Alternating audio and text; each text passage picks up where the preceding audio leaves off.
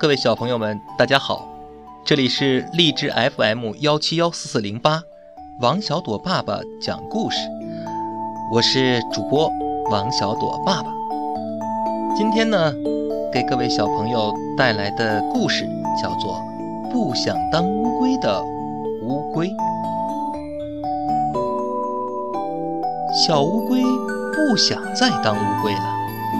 因为它总是背着重重的壳，很慢很慢地爬着，伙伴们都取笑它，不愿意和它玩。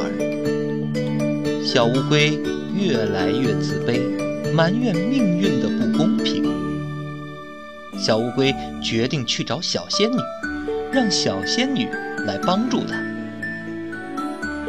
来到小仙女的面前，小乌龟说：“。”小仙女，我不想再当小乌龟了，你可不可以把我变成别的动物呢？小仙女知道了小乌龟的烦恼，答应帮助他。可是，该把小乌龟变成什么好呢？小仙女决定把小乌龟变成蝴蝶。可是小乌龟摇了摇头说：“呃，蝴蝶，蝴蝶的寿命太短了。”嗯，不行。小仙女又决定把小乌龟变成小白兔。小乌龟又说：“小白兔的胆子那太小了，嗯，不行不行。”小仙女又要把乌龟变成小羊。小乌龟还是不愿意的说：“小羊没有保护自己的能力，胆子太小了。”总是被大灰狼抓住，哪像我呀？